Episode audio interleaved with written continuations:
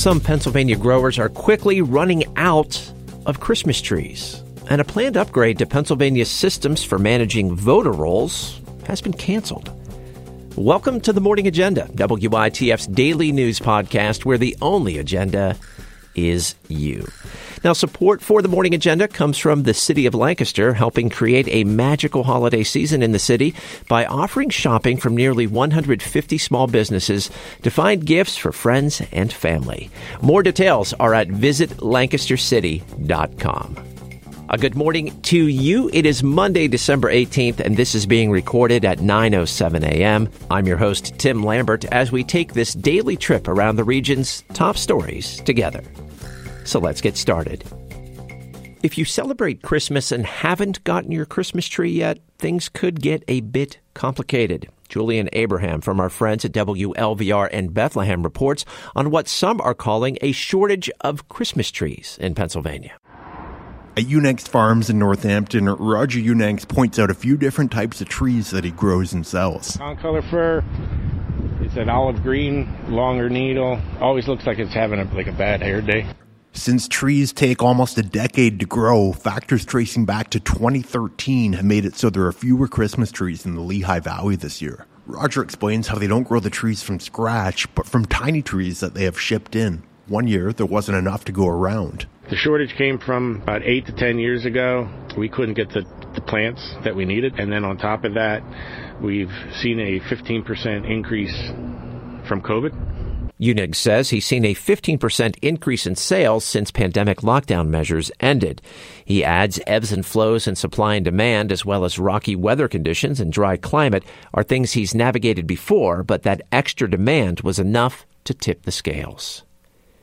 Two newly elected Reading School Board members begin serving their four year terms next month. My colleague Gabriela Martinez reports they both plan to address youth violence and mental health in the district. Shaika Yarira del Rio Gonzalez and Melissa Eggert will sit on their first meeting of the Reading School District's Board of Directors in January.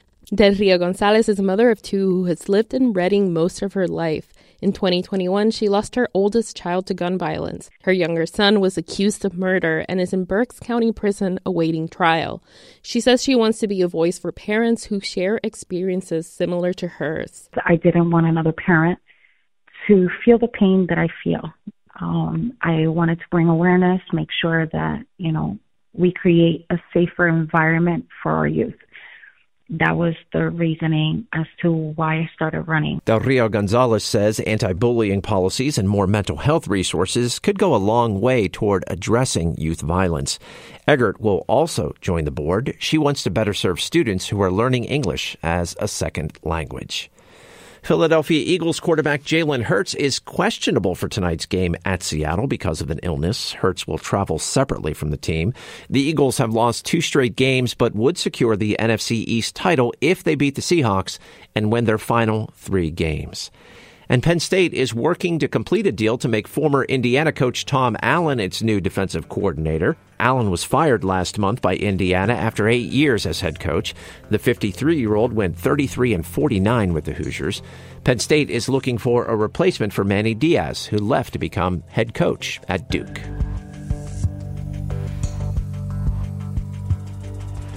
So on this Monday morning, I went through about a dozen news sites across central Pennsylvania when I got into the office, just looking for a few stories to put on your radar because they cover issues that may impact you and your community in the future.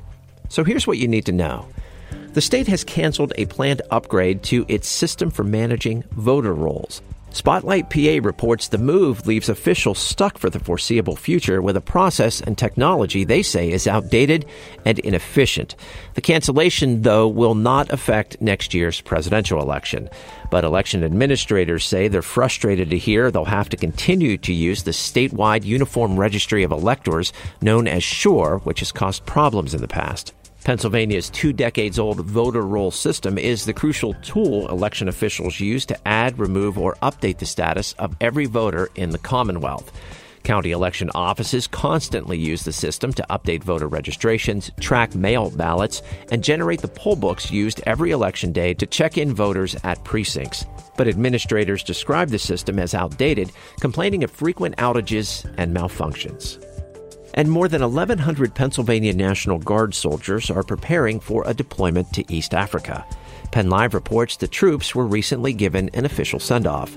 Units from the Commonwealth will head to Djibouti, that sits on the strategically important junction between the Red Sea and Gulf of Aden, and then move out to several locations across Somalia and Kenya. The region is considered one of the U.S. military's most difficult areas of operation. Now, Guard members will be able to spend Christmas with their families, but shortly thereafter will report to Fort Bliss in Texas for additional training before shipping out. Now, a reminder for you that the Morning Agenda is available anywhere you find your favorite podcasts and on WITF's YouTube channel. So now I want to know what is the one song you are listening to today. Reach out to me on Twitter or Blue Sky. I'm at T Lambert895 on both of those platforms and let me know what is that song. And in the meantime, you can check out our Spotify playlist. It is creatively titled The Morning Agenda Song of the Day, December 2023.